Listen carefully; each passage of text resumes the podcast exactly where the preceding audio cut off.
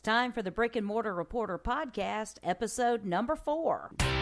Welcome to the Brick and Mortar Reporter podcast, where we show you how to build your business brick by brick.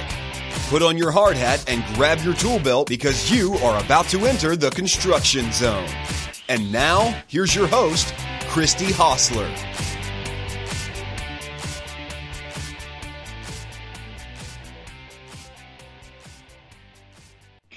Everyone. Welcome to the Brick and Mortar Reporter podcast. We are so excited today because we have a guest that has a lot of business experience and has just been able to uh, accumulate years and years of knowledge. And she has agreed to come on today and share so much about her experience with us.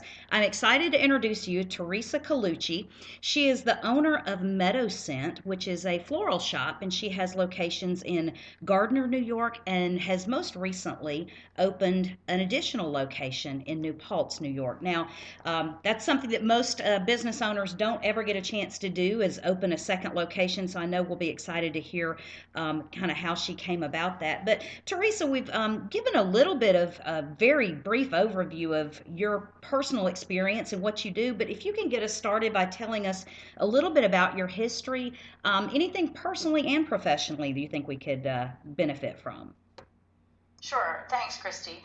Um, basically, from the time I was much younger, I always knew that I had a love for flowers, and I had taken a part time job in high school at a flower shop. Um, starting out in college, I studied horticulture, and then I wound up changing my major and graduated with a degree in hotel restaurant management. Um, during college, I worked part time in a highly successful florist in Boston where I gained uh, a huge amount of my knowledge in retail floral sales. After graduation, the part time job grew into a full time job and led to you know more than 25 years in the floral industry. Wow. Um, yeah, yeah. In, in 2006, um, personally, I, I was inducted into the American Institute of Floral Designers. Wow. And I've had the opportunity to be a feature designer at the Philadelphia Flower Show, where we received Best in Show. Wow. Uh, currently, I teach floral design at SUNY Cobleskill, which is the State University of New York. And I've also had the wonderful opportunity of being an instructor at the New York Botanical Gardens. Wow. So my career is very fortunate, and my personal life is too. I'm married and I have three wonderful children. Excellent. Well, it sounds like it doesn't get much better than that. I'm telling you, you've kind of gone from part time to uh, full time retail and then just expanded on the actual knowledge that you got. Now, would you say that that part time or that, that job that you had in college where you got the experience, is that what kind of planted the seed for ultimately where you are now? Absolutely. I, you know, my high school job was in a very small town uh, moving into the city and working in a city atmosphere changed everything for me. It just opened up my eyes to hundreds of different kinds of flowers that I had never been exposed to, and, and just what you know business in a in a in a busy shop was about and that just made made the fire go off right then, huh? Yes, it did. Well, yes, it did. That... it's so interesting though because I think so many people that you know go to college and get a degree ultimately maybe their path leads in a different direction than that degree you know prepared them for but there's so many of the things that that they're exposed to now that they need that degree for you know? So it just it never turns out quite the way we plan it whenever we're you know 18 years old trying to get into college and figure out what we want to do with our lives. So I, I agree and i'm kind of going through that with my own children right now but my because of my own experience and many others that i know had I not gone to college, I would have not ever been exposed to that uh, flower shop in Boston. Absolutely. And so your path leads you. It does, and one step right behind the other. You just have to keep taking those steps. So, now, did you always, or did you, were you one of those people that, as a child, or at what point in your life did you feel like I want to be an entrepreneur? I want to be a business owner. Um, you know, where did that start from you? I think my my boundaries were never there because I came from a family of entrepreneurs. Ah. So, uh, you know, my grandfather owned his own business, my father owned his own business, many of my um, uncles owned their own businesses. So it, it just seemed attainable. Gotcha. You know that that exposure is critical as well because you really see both sides of it whenever you grow up in a family. I mean, you see that sometimes the family has to jump in and the kids have to work and the you know, you see what it takes, you see the lean times, you see the good times. Um, at the same time, you're also not raised with that expectation of you go to college, you get a good job, you work for a company for 35 years, and then you retire and get to do what you want to do. So it is amazing how different lives um, can be experienced by what your family experience is. So that's interesting. Um, did you have any big fears or anything when you went out, finally went out on your own and started? I mean, your your business started back in like 1987, and so back then, of course, it was a different business climate. But did you have any great big fears that were keeping you back whenever you started your business? Well, I think like every entrepreneur, uh, the first thing we worry about is finances. Right. Um, you know, I was still um, single. I had uh, apartment rent to pay. I had all my living expenses, uh, car payments. So uh, a lot of personal expenses that, that come along with also uh, financing the business. So I was very worried about how, you know, are, are people going to come through my door? Right. So it, it took a lot of research and trying to figure out, you know, where I was going to be and what was going to be the best for me. But I, I don't think I hesitated. I, I definitely jumped right in just thinking that it was going to be successful. And I, I guess that's part of being an entrepreneur. When you think you have something great, you just know that it's going to be great. Yeah, sometimes the risk taking part of our personality can supersede the the realistic or even the pessimistic sides of us that are a little bit paralyzed by fear. So, whenever you started your business, what all what all did you take into consideration? Because I know whenever you're you're thinking about actually opening a physical location type business or like a retail flower shop like you started with, what all did you consider whenever you finally took the plunge to set that up? Well, my first um, my first concern and, and what I needed to find out, you know, was location. So I started doing research about the different areas and, and where a need for a florist would be. Mm-hmm. Uh, I knew that there were statistics based on um, research that I had done in the industry on how many people a population could support a, right. a florist. Um, I checked into the different communities as far as you know population, economy, uh, how strong their community was, what what kind of things did they have in their community? Were there were there funeral homes? Were there schools? Were there you know ah. different things that were going to support uh, my particular business? And then I had narrowed it down to a couple towns, and that's when I started basically looking for uh, places to rent. Mm-hmm. And you know, it, it basically came down to scanning the areas, and, and whichever one came up with a, a, viable place to rent first was where I moved to. I see. It's interesting, even looking at those kind of peripheral businesses that can feed into um, your business model. Um, is I think sometimes you know you forget about that. You think about traffic and you think about foot traffic and location and drive-by traffic and all these other things and population, but you forget you know that you do need those other businesses to uh, feed into your business and get the referrals and that sort of thing from. Now, have you had in your your course of um, your business life, have you had any sort of business coach or mentor that you've worked with? I, I don't know that I had one in particular, but I would say that I had many at mm-hmm. different stages of my career a lot of my previous bosses uh, mm. have all had individual qualities that I admired and tried to take them on and emulate them as my role as a boss and manager. Uh, there were just certain things that, that stood out above others that I that I really liked and appreciated. Uh, the biggest lesson I think that I learned from you know being working in other flower shops uh, to take with me was not to overextend myself when it came to finances. Ah. Uh, you have to stay on top of your accounting. And I think that I learned that from some very successful people and I probably learned more from the ones that were not so successful.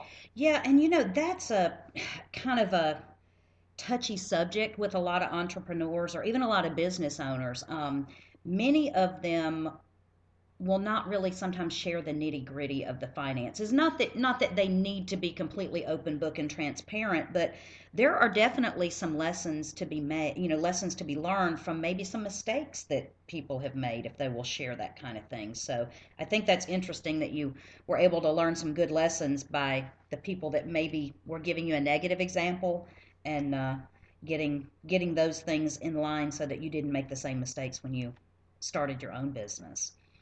Yes, exactly. Now, as you run your local business, um, I'm sure uh, granted you know even whenever you started it years ago and you know doing research back then was so different you had to go to the library and find all these publications and you know look up statistics in a completely different way than we can do in the internet age but as far as the local community and local businesses because what we focus on here is local businesses and trying to build the communities one business at a time. So, what other organizations or resources within the communities where you've established businesses have you found helpful as a business owner? First off, I went directly to uh, my local Chamber of Commerce's. Okay. And, and received a lot of help from them. Uh, support, you know, just personal support and, and, them happy to, to see new businesses come into the area and, and do whatever they can for you. But they also can provide you with, you know, the lists of other businesses in the area so that you can market correctly. For me, the one of the stronger ones, and it wasn't necessarily local, but I, I, would suggest that anybody does this as well. You know, get in touch with all your local organizations that you can, but then extend beyond that and go to your own particular industry mm. and see what organizations they can provide for you. Because I did, it was a great source of information for me when I reached out to my floral industry organizations and they then helped me on a more personal and community level. That is an interesting point because sometimes those national organizations that, that might, you know, span the whole country, they might actually need um, a little bit of reinforcements in some local areas. And if you reach out to them, you can kind of be the community builder in your area for that national organization. Have you been able to do that with some of the floral things that you've done? I know with getting inducted into the um, Floral Designers uh, Award in 2006. I know that that probably was a huge turning point for you. Yes, it was, and and it just opened all new doors for me. And and exactly what you said that that's a national level, but it it's all about then bringing what your knowledge is and, and what you've achieved back to a more personal and a community level. And I think it's a good point too to just point out that the Chamber of Commerce is something that I think, especially if you're a new business owner and you might be strapped for cash, um, I think many times that might get overlooked as, you know, not really an important part of your business and setting aside the money to do that. But every single person that I've talked to, and it's been many now, have always pointed back that that was well worth the investment, not just for the resources that the chamber offers, but for also opening up their whole network to you as a new business owner. And most people find that they're more than willing to help. And I, I think it certainly depends on your area and how strong your Chamber of Commerce is.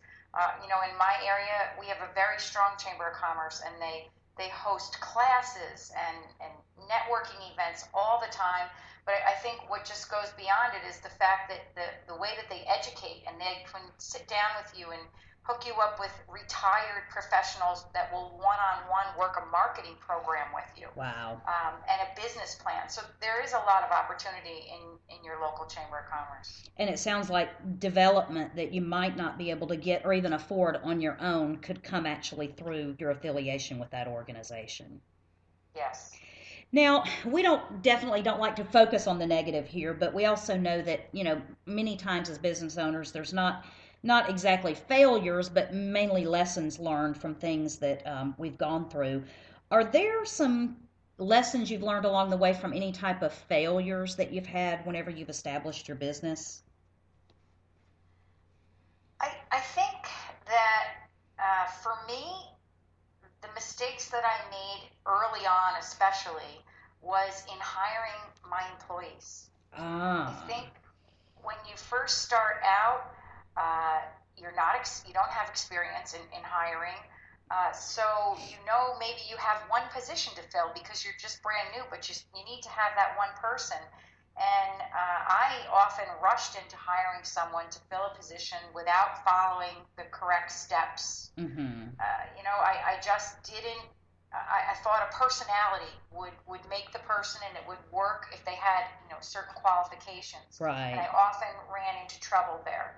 Uh, I think that it's not only important to check references and look at qualifications, but you actually need to look beyond that. Look at why is this person looking for another job? What's their job history?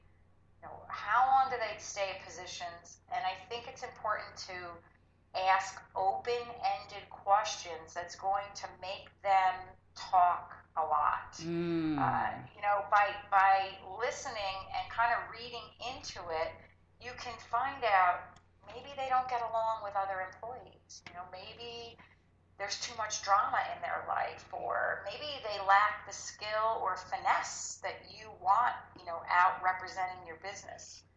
Um, I think that it's it's costly to train people and hire Yes. people, and then have to let them go and start over again. So it's it's really important to do the interviews correctly and make your decisions. Um, uh, you know, so that you get the right person in your business. You know, it, I, I completely agree with you. Would you say that you tend to, from your, based on your experience, you tend to be one of those that maybe hires slow but fires fast if you find out you've got the wrong person? That's a tough uh, one. No, I, I think that that now I do. In the beginning, I did not have that knowledge or even maybe experience. Mhm. So I was a lot uh, softer Yeah. when it came to allowing people to make mistakes. Uh, it took a long time for me to finally just say, this isn't working out. Gotcha. Uh, but but now I, I do my research much more, and I've you know, luckily I, I have employees that have been with me over ten years, so Wow. um, I can ret- my retention on my employee rate is, is really good. Well, and you know that that might be something that you look for now, knowing the difference between a fly-by-night employee that's just looking for their next gig and someone that really wants to spend the next 10 to 15 years working in a local business that's thriving because that those are the people that probably ultimately share your passion or at least your enthusiasm for your business. Yes, I agree. Now, I mentioned in the very opening how you had just opened within the past year, you've opened a second location.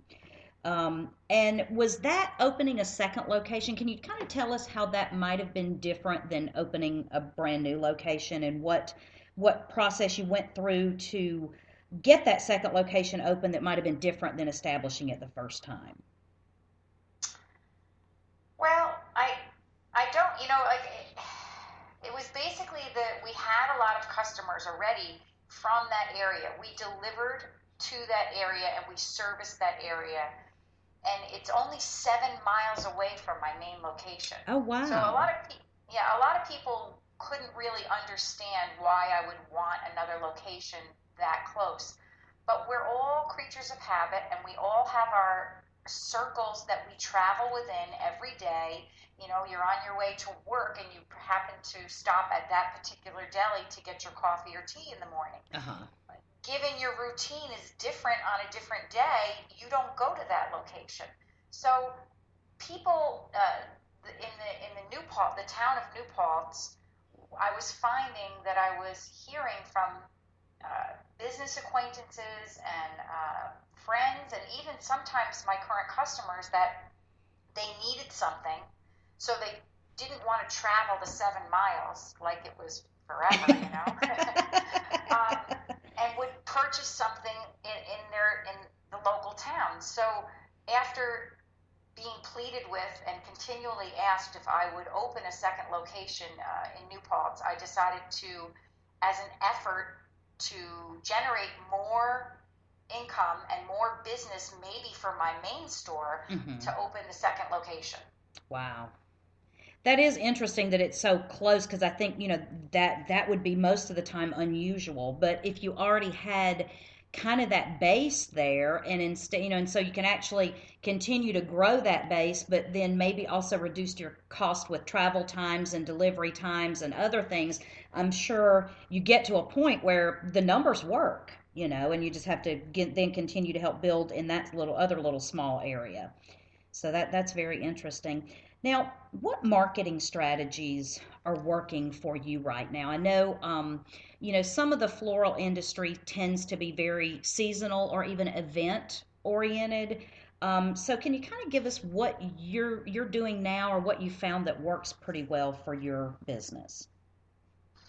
Um, that's something that definitely has grown for me with experience in, in the beginning stages of my career.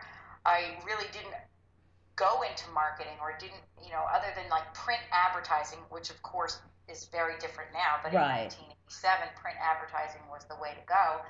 Um, now, again, through continually educating myself and being out there and going to seminars and going to conventions and taking classes, I understand the importance of, of good marketing and it's something that we focus on all the time. I feel uh, like I go to bed and my head just spins with different ideas that I can try out. Yeah. So um, I really passionately went into 2014 with a plan. Uh, we, we have a plan to tackle at least one marketing strategy a month. Oh, wow. And I've kind of put different employees in charge of different things. Um, but in January, for example, uh, the, the focus was going to be on growing our business to business relationships. Mm. So, uh, you know, with, with the main goal was to obtain new accounts. So we went door to door with uh, a gift and some marketing materials, wow. and we shook hands, introduced ourselves, shook hands, didn't put pressure on anybody, wanted to let them know what we could offer them, what we could offer their employees, and uh, hey, here's where we are, and we want to be your florist. We want you to think of us the next time someone in your company needs flowers. Um, so that's kind of what we did in January, and, and each month, uh, I think what we're trying to do is maybe target a different audience. Mm-hmm. We've got prom season coming up. You know, of course, there's Valentine's Day, and holidays are really important. So, so that's will be the focus of that particular month. But uh, it's a plan that we're putting into effect, and I, I hope that it really grows our business for 2014. Well, I would just say my hat's off to you for taking um, a new strategy and be willing to try it every single month because, you know, at the end of the year, you're going to have 12 things that you actually have data on that you can say, this worked, this worked or it could be tweaked or this did not work and we didn't get any return on our investment. But you know that door to door face to face marketing i think sometimes that is so hard to do especially for people that might be more inexperienced or even maybe introverted. It's you know it's hard to put yourself out there and get the rejection but I think you find that's where you make your actual connections with people, isn't it? I mean, that's where people get to a point where, oh, I need flowers. Oh, this lady just came in. She was so nice the other day. Let me call them. You know, is that what you're finding that you're you're seeing the connections build between those businesses? I I really believe that that's going to make an incredible difference, and you are very correct in it's intimidating. It's hard to do. Um, and last year was the first year that I actually opened myself up to going out and introducing myself. It's, it's very difficult because you feel like you're being a pushy salesperson. Right. And I think what if, if I could recommend to anybody that wanted to try it, it is easier if you send maybe yourself out with an employee or two employees together. You know, break them in, show them how you would like it done and let them go out. They can be the face of your business as well. It just doesn't have to be you, as long as they're conveying the message that you want uh, brought about. But uh, I know that just the one day that I went out with my two employees, I already made contacts and sales that particular day. Wow. And you know, even as much as you dread it, probably at the end of the day, you probably thought to yourself, maybe I'm inferring this, but I can I know how I would be and I would get to the end of the day and probably think, now that wasn't so bad. I don't even know why I dreaded that so much.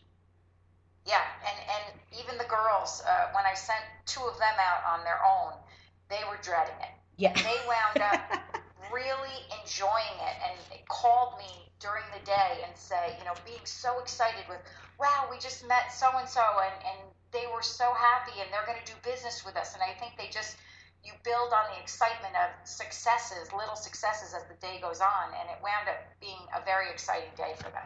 That that is so good to hear because I think um, you know in the internet age and the big box store age and all that, we get to a point where the one thing that we're missing is that connection to um, the local businesses in our area and knowing who the you know who the face of that business is and even the story behind that business. And being able to share that or being willing to put yourself out there um, I really do think that more business owners would find a positive experience if they would try it and put themselves out there, open themselves up. Most people are not just going to get ripped out of the frame by, you know, by walking into someone else's business and introducing themselves with a gift, you know. So yeah, it's yes. it's uh, it is funny how we build all that up in our minds. Now, you were talking about getting, um, you know, focusing on getting new business to business accounts and um, you know working on that i would assume that you probably have a significant amount of your business that is repeat customers or um, people that you're you're trying to retain as you know repeat customers. So what are you doing or what's maybe what sets meadow scent apart with what you're trying to do to retain those customers as opposed to maybe what you see other people doing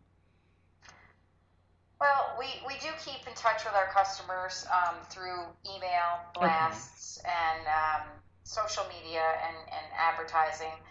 But I think for us, the best way to retain our customers uh, is providing them with, you know, excellent customer service, mm-hmm. um, quality product, and I think the key thing anymore is making sure that when they come through your retail store, that you're providing them with a shopping experience. Mm. I think that it it makes all the difference in the world when you're in a store and you're comfortable.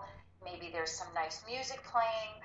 The the sales help is especially nice to you, and you take the time and your experience is good. Whether it be that you're just rushing in and you're placing an order, but you're, you're you have to have a top-notch salesperson that's able to assist you and, and do what's correctly and take your order correctly make you happy and make you walk out the door happy with the money that you spent there. Well, and you know, to to people like me who I, I would probably fit the profile of your average customer. Um, there are probably, you know, maybe 25 or less flowers that I can actually call by name. I don't know what goes with what, but it's very intimidating, you know, as someone who's not educated to walk in and, and have somebody say, What do you want? when I really I just want something beautiful, you know, and I don't, you know, I don't know what all I want you to put in it, but to be able to say, um, and, and leave that with you and know that you're the expert or you can say oh we could do this or we could do that and pretty soon i realize that i don't have to make the decision about each flower you know and, and i don't have to know how it's going to look but i can trust that if i give you a hundred dollars you're going to represent me well and part of i'm sure part of what you have to do is educate your customers a little bit as far as what um, what flowers go with what and what's great for these occasions. You know the i think there's some uh, protocol with certain colors of flowers at different times. And you know you don't want to step in that as a customer. So i think that's very interesting that you um, you know focus on trying to give them a shopping experience because that's not normally what you expect when you walk into a flower shop and, and one of the other things is too you know like like every business we make mistakes ah. um, i think that it's key that the, the problem gets addressed and resolved immediately. Um, um, that is what the customer wants. The customer doesn't want to call and say something went wrong, and then you say, okay, I'll have the manager get back to you. Right. You know, let the employee take care of the problem, make sure that it's resolved, and then when we do resolve it, we always follow up with a letter, you know, telling them that that we're sorry mm-hmm. and, and that we're human. We made a mistake and we're sorry and we're really happy that you're choosing us and we give them some gift certificates or a gift card and ask them to please give us a second chance and, and use us again. Wow. And so it's it's important to nurture them, you know, especially Mhm. when you make a mistake. You, it's easier to retain and less costly to retain customers than it is to try to get new ones. Yeah, and you know, I think we've all had experiences with businesses, whether it's a restaurant or a store or whatever, where a mistake has been made. And that is not what drives you to go to, to the competition. It's how that mistake is handled. And when you have somebody that is falling all over themselves to make it right, and before you know it, they've gone above and beyond the expectation as a customer that you would have of what it would take to make it right, most of the time you can drive loyalty there that you would never have gotten without that mistake being made. Uh, you're right, and, and you know, most if someone is going to complain, most of their time, some of their complaint is valid, Right. and they just want to be heard. They just want you to know that they feel bad about something, and so you you have to take that into consideration, and you've got to listen, and you've got to do what's going to make the customer right. Otherwise, you're going to lose them. Well, and you know, I think that is one of the big complaints that most consumers have with online businesses or even big, you know, big box stores is that there is no such thing as true customer service anymore. And so when you as a local business owner who is the face of that business actually provide it, it really takes people aback because they're not used to seeing it anymore. So that definitely uh, gives you a competitive edge in any any type of business, no matter what your business is. Um, Teresa, for your um, business right now, can you tell us a little bit about what metrics or performance indicators you as an owner look at and why you feel those are important to measure? I think that I've been doing that for so long, even before now. My computer does many of it, for, much of it for me. But Right. prior to that, uh, I would take notes on. on uh, for, for starters, the most important thing for us was holidays because they were the peak times uh, financially. Uh huh. And so I have notes going back to 1987 on how holidays went and how I could measure uh, sales. But right now, uh, aside from from measuring our day-to-day sales and our holiday sales, um, we also break down into categories and we measure what is selling and what's doing well. And this is all important because we need to forecast. You know, I'm dealing with a perishable product. Right, right, right. I need to I need to know what I'm going to order, the product I'm going to order, and I eat, I also need to know how to forecast my labor because Mm, it, at times it fluctuates so much in our particular business. I have to know whether I'm going to need to bring in two more for holiday help and, and when I need to cut back on my labor.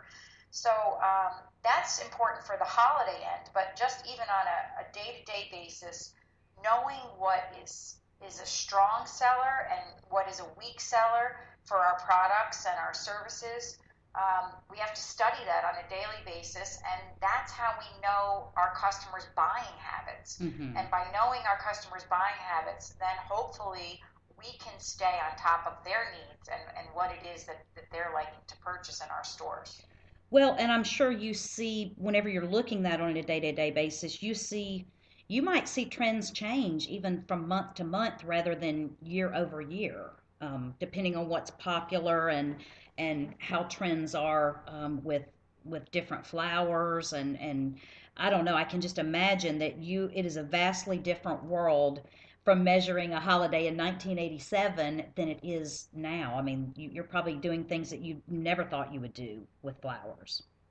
you know, I think that's what's so exciting about this business, and that's what drives me continually to stay up on uh, and, and stay current because our business is like fashion and it's like interior design. Mm. We change with colors. You know, growers change the way that they're they're growing flowers based on uh, the forecast of colors for the next three years. Wow. So we, they know what the color of the year right now. You know, Pantone comes out with their color of the year every year, mm-hmm. uh, but they know ahead of time what flowers are hopefully going to be in vogue. So yeah, it, it's constantly changing and it's exciting. That you know, you know, it's funny. You you forget that it's it's like paint or it's like furniture or what i mean colors come and colors go and it you've got to you've got to be the one that's out there setting the trends or educating people on what those trends are so that they're not the ones sending uh, last year's colors. Getting, getting a bad reputation. I mean i'm sure and and you know I, I always think feel sorry for the poor guys that are in trying to they're trying to get the girls the flowers that they want. And the last thing you want is to be the guy that didn't know that those flowers aren't even popular anymore. You know, no one wants to send the carnation bouquet or something anymore. So interesting.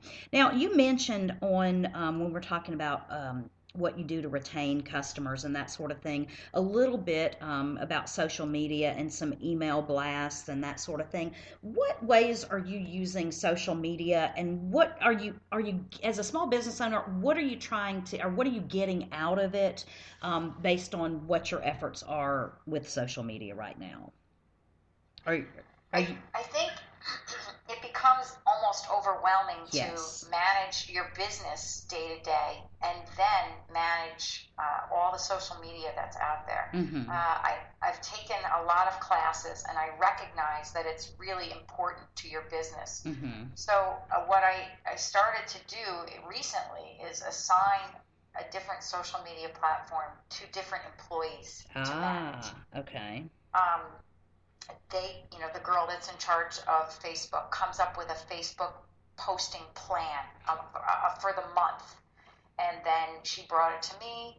Uh, we go, we went over it, and we tweaked whatever needed to be changed, uh, and then I went ahead and you know okayed it, and then she follows through now on the postings, and the same with the girl that's doing Twitter. Okay. Um, so it's it's important to our business all the time. You know, we see that people when we post, we're getting responses. We'll post specials, and Mhm. we see people come through the door that saw the post on Facebook. Um, so it's it's extremely important, and I, I don't know how important it is to every business. I know in my business it's really important, and Mhm. Pinterest is a growing um, platform that we see because our business is visual. Absolutely. And Pinterest is visual. So my brides, uh, most importantly, and events all use use Pinterest to create boards to bring to me for what their vision is, is for their Ah. actual event or their their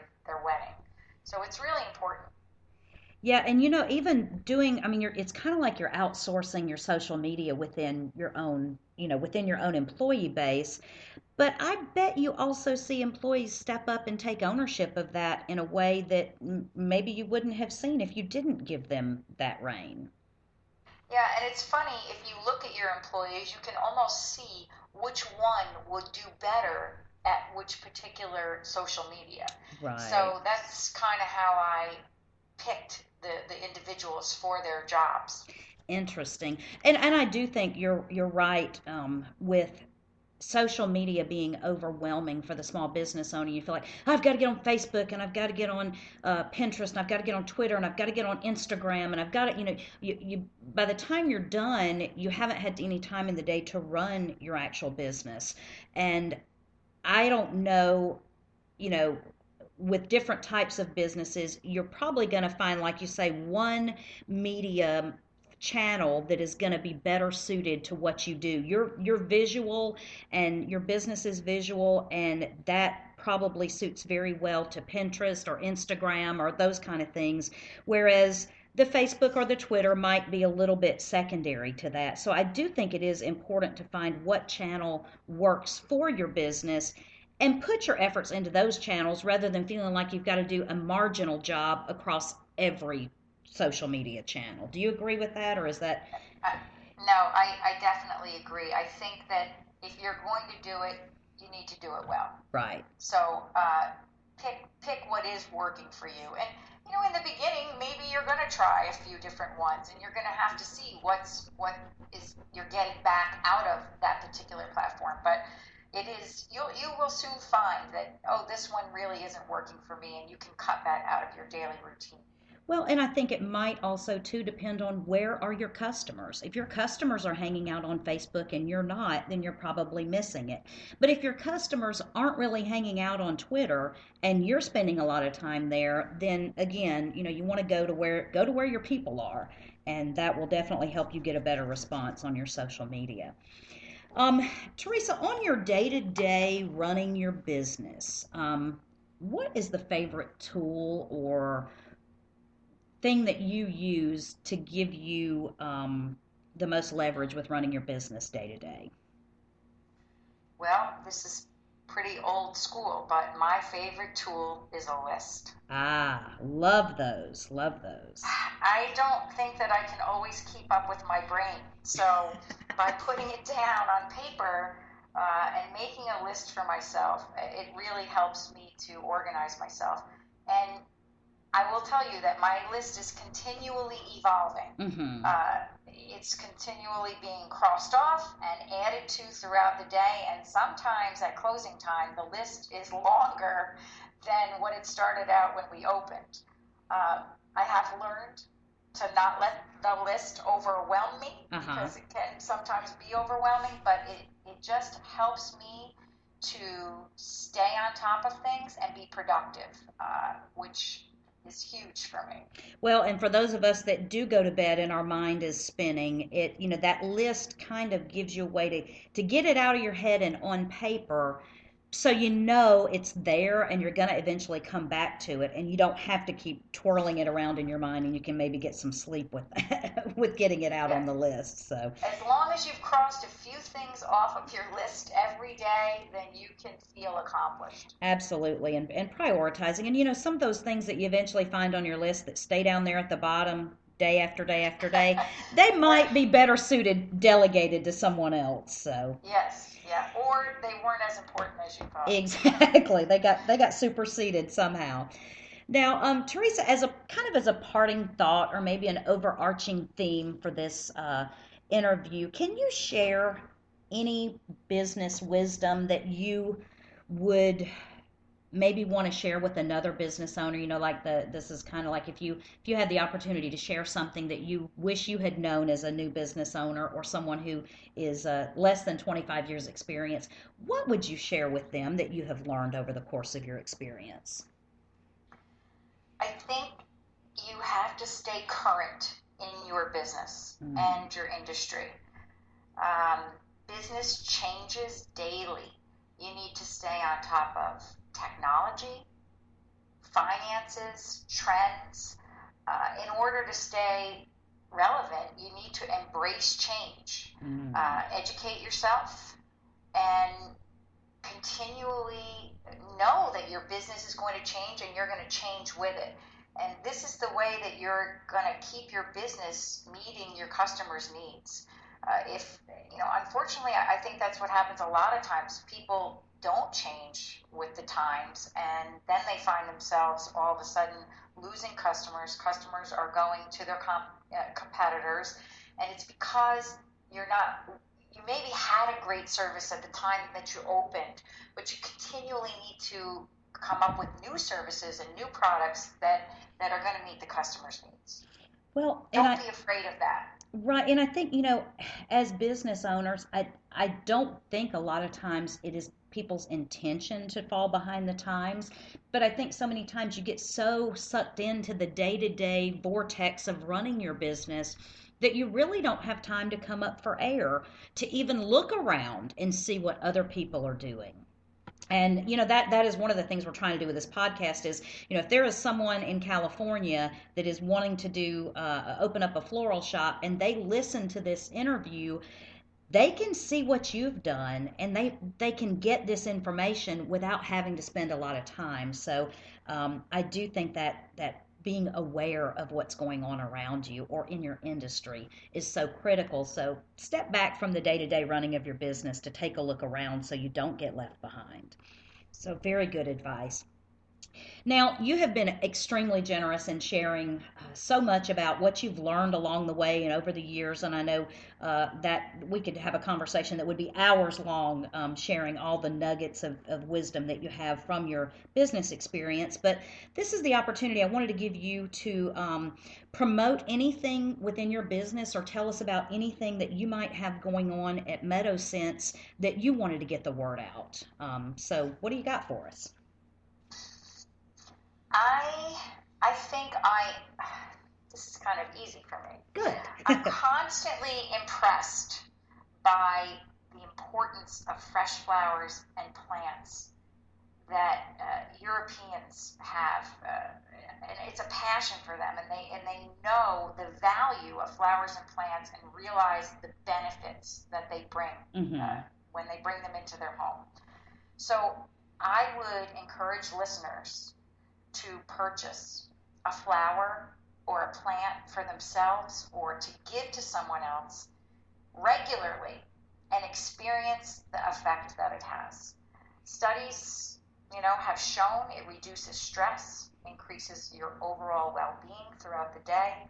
Um, I'm not telling you you need to go spend a fortune on a bouquet of flowers. You can purchase one flower, uh, whatever your budget allows but I, I strongly, I would really like to see that Americans start buying flowers for themselves as opposed to a gift, mm. and and understand what it actually does for you. Reap the benefits of bringing one flower to your desk or one flower into your bathroom that you see every morning.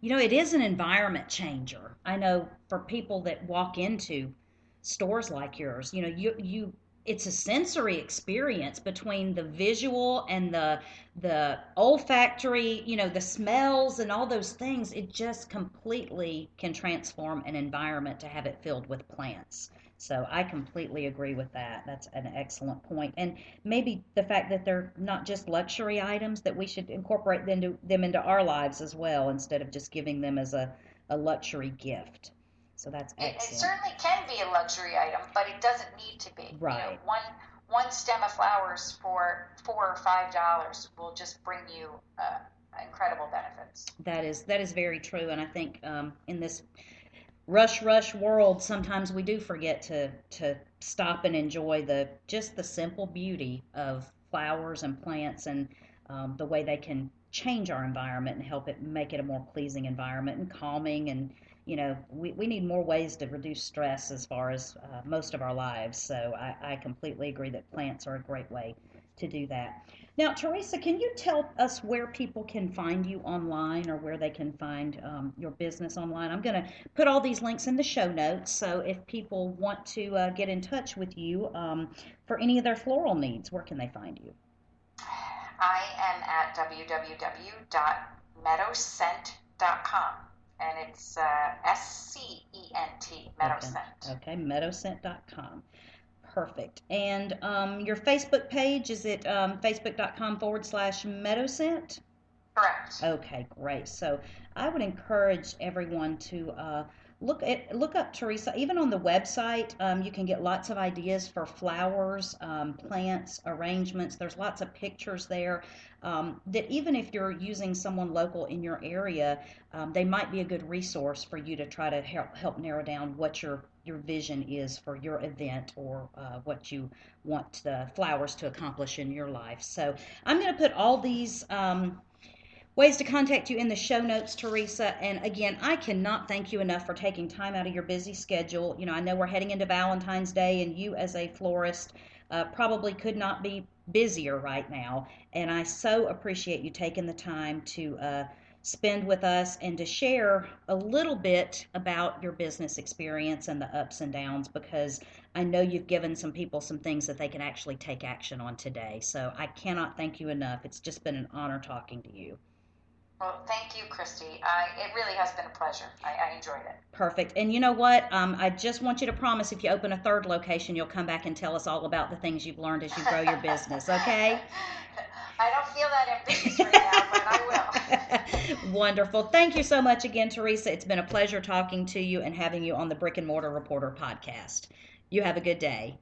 You too. Thank Thanks. Bye bye. If you've enjoyed listening to this interview today and you've enjoyed the content and the experiences that were shared here, I would be so happy and so grateful if you would take the time to go into iTunes, leave us a quick review or rating. We appreciate all your feedback. We love hearing from you. We want to make this podcast the best it can be with every single episode. So hop on over to iTunes I'll have the link listed in the show notes and you can give us a review and or a rating and we thank you for it. You can find all the resources mentioned in this podcast in the show notes at www.brickandmortarreporter.com. Thank you for listening to the Brick and Mortar Reporter podcast, where we build businesses all day long with no permits. Remember, local businesses are the backbone of our economy. So, whenever you have the opportunity, choose local.